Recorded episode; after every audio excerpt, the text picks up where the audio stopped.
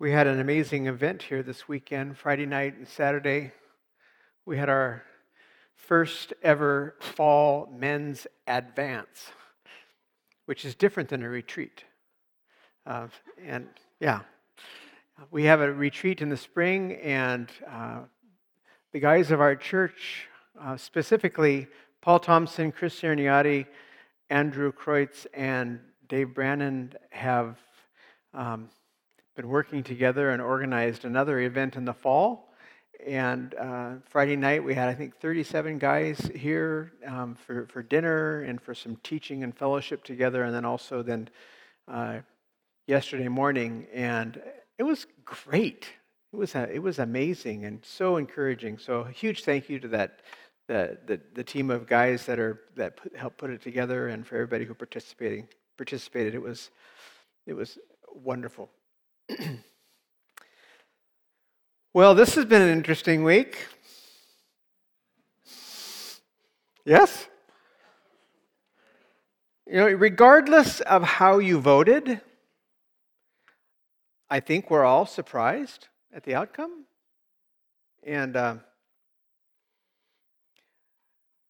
maybe as you've been anticipating worship this morning, you've wondered if the sermon would engage and interact with the election?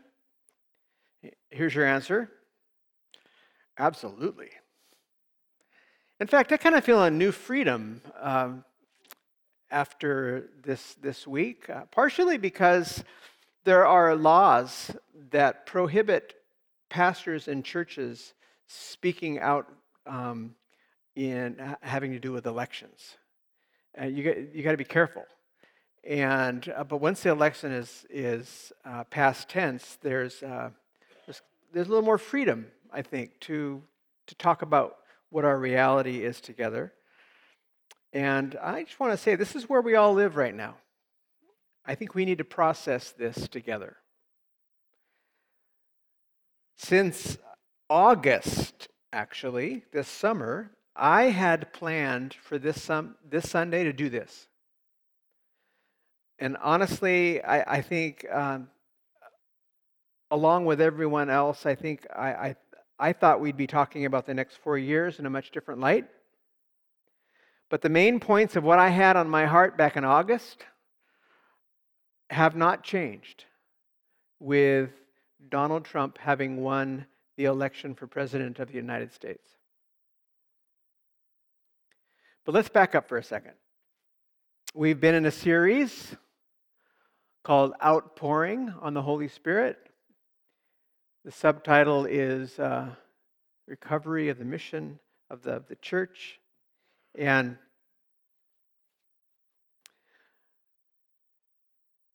in today's gospel reading,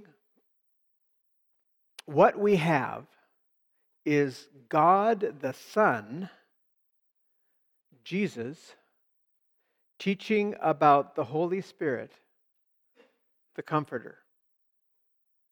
And his message here is so perfect for us this week.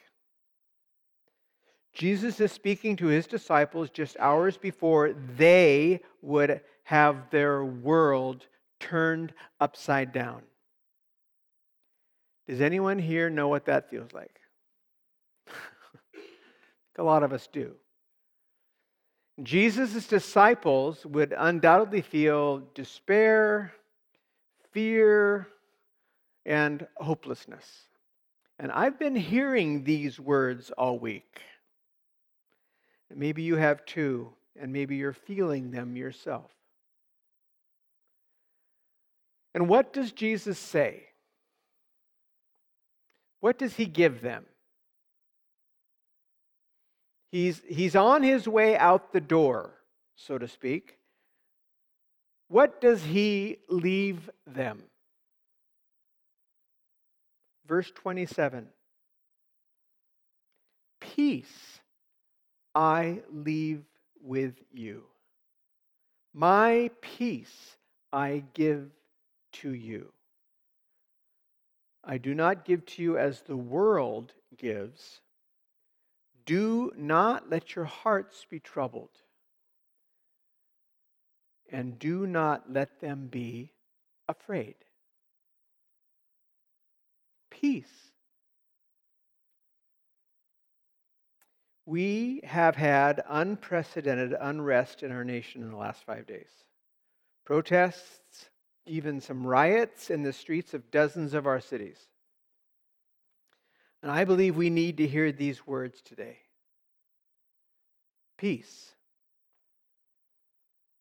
We need this right now. Whether you voted for Trump or for Hillary Clinton or no one, I think we can all agree that our land is in conflict right now. We are at odds with ourselves, and there's no indication that it's getting better yet. So here is Jesus. He gives peace to his followers who are living in a world of turmoil. I want to understand more about this. How does this work? I think in order to comprehend how this is possible, we, we need to look at what he says first. He's leaving them and he's preparing them for this. He talks about them obeying his commands. And the commands are clearly outlined in the previous chapter, in John chapter 13. There's basically two of them. The first is, Let me love you to wash you. This is in the context of his washing the disciples' feet. John 13, 8. Let me love you and let me wash you. And then the second command love each other, washing each other's feet in the, in the church and in the world. Verses 34 and 35 of chapter 13. Two commands. Jesus says, If you love me, you will do these things be loved and love. then Jesus says, and I will ask the Father, and he will give you another advocate to be with you forever. This is the Spirit of truth. And then later, one of the disciples asked Jesus why he made himself plain to them but not to the world. And, and Jesus' answer is really interesting. He says that the Holy Spirit, the Comforter, or as the message translates it, the friend, will make everything plain to you. He will remind you of the things I have told you. Verse 26. Now, let's, let's understand what's going on here. Jesus is leaving them by, by being crucified and then being raised from the dead and then ascending to the Father. But he's going to be gone. And this, this will bewilder them. They will be alone, troubled. They'll be vulnerable in the world, which is an unfriendly world for a brand new small band of believers. But he's leaving them with a friend, the Holy Spirit, who will guide them. And what is the work of the Holy Spirit? To help them keep the commands. To be loved and washed by God, and to love each other, to wash the feet of the church and the world, to serve.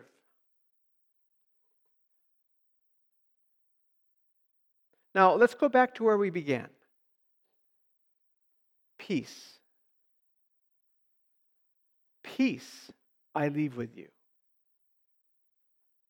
I believe these words are for us in this conflicted, uh, tumultuous time. And whether you're in favor of the, of the current president or not, the fact that there is serious unrest in our cities is very scary. I don't think I'm alone in finding this unsettling. But I want to say two things to us this morning. The first is that I believe God is sovereign.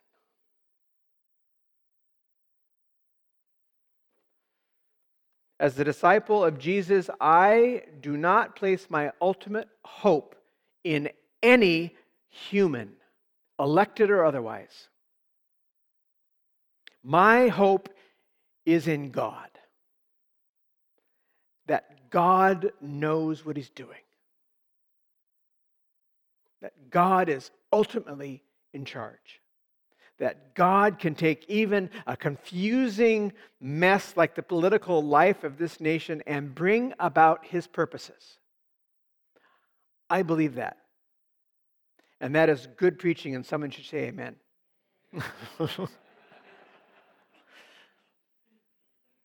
this, this is a truth that, that the followers of Jesus have held on to for 2,000 years in times of war and peace, when good leaders and bad leaders come to power, and even when they've been persecuted for their faith, they have held on to the doctrine of the sovereignty of God. And it helps. Believe it. We have a king, and his name is Jesus.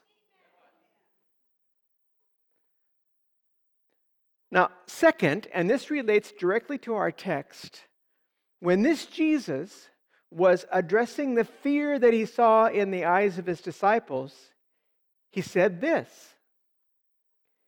If you love me, you will keep my commands. Folks, when they were afraid, he, he didn't give them a cuddly teddy bear. He gave them something to do.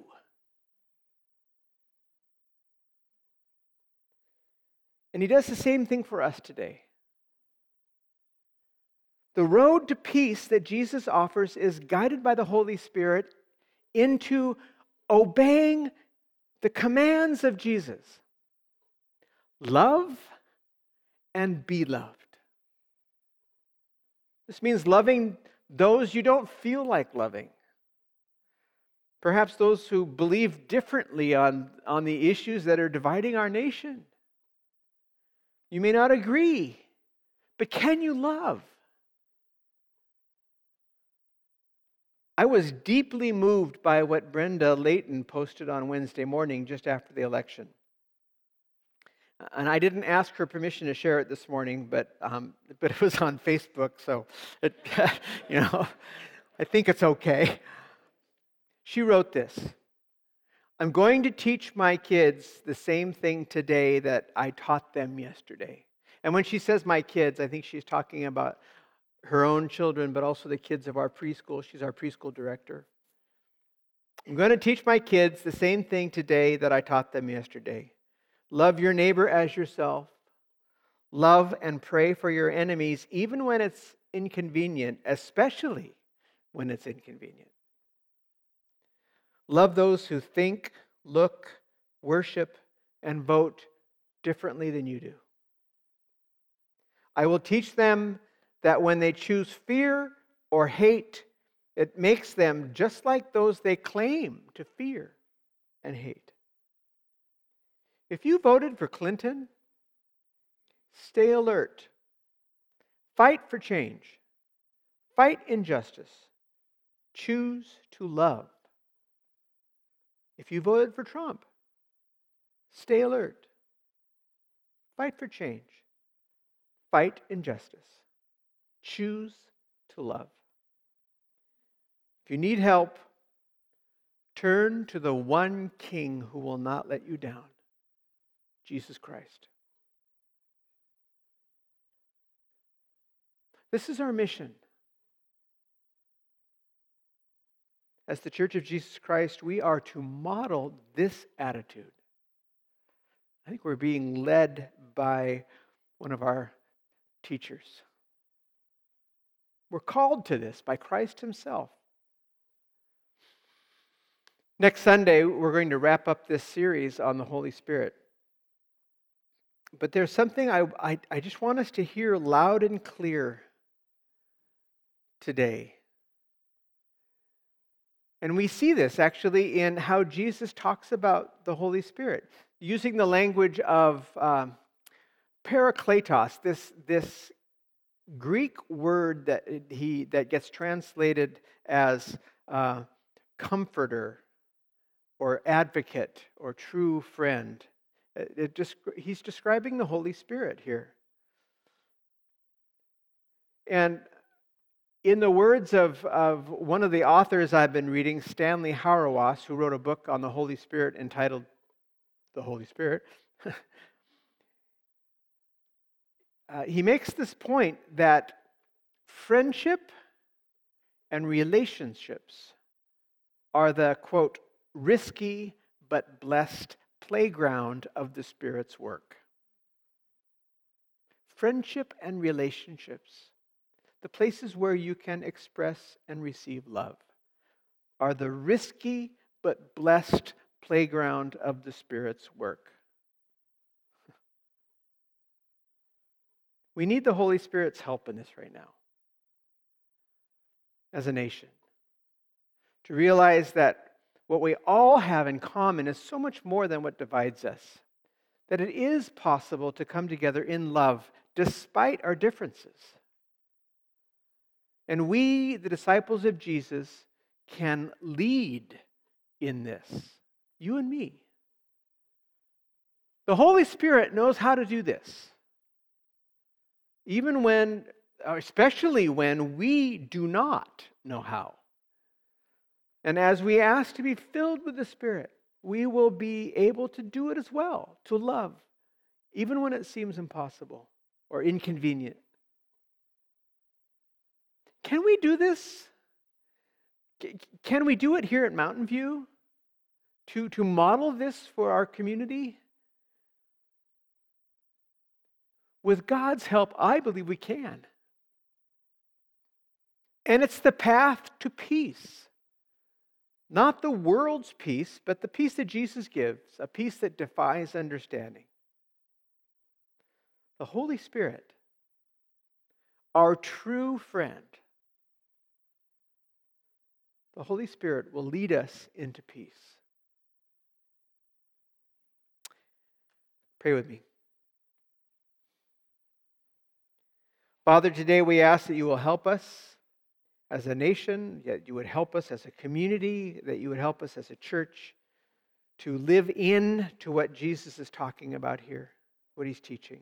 That you would indeed fill us with your Holy Spirit, that we might reach beyond ourselves, beyond our political views, beyond our fears, beyond our inability to imagine how things will get better, so that we can reach out to those who are in our families, uh, those people at work, in our neighborhoods, here at church, those with whom we may disagree, but whom we are called to love and serve.